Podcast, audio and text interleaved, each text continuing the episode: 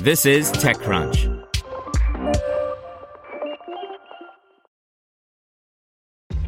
This episode is brought to you by ShipStation.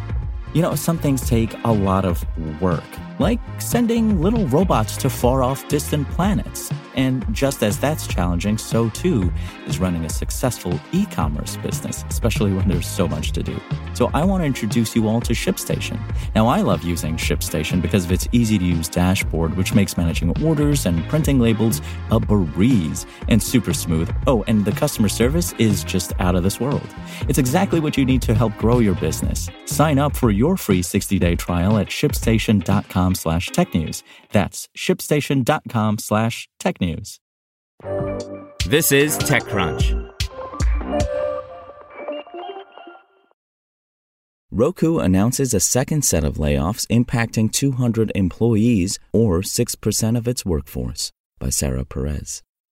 Roku is the latest tech company to announce a second round of layoffs, with today's news that it's letting go of 6% of its workforce, or around 200 employees.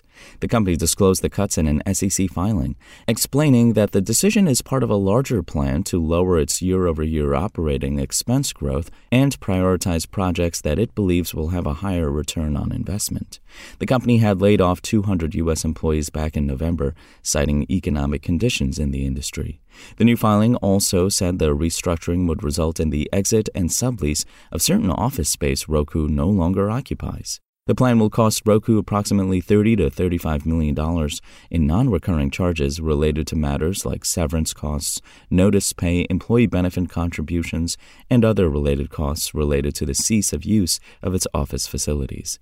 Roku said it expects the majority of those charges to be incurred in the first quarter of this year. It expects the headcount reductions, including the cash payments, to be substantially complete by the end of the second quarter of this year, the filing also stated. In its earlier round of layoffs, Roku had said the current economic conditions had necessitated the layoffs as the company needed to slow down the growth of its operating expenses.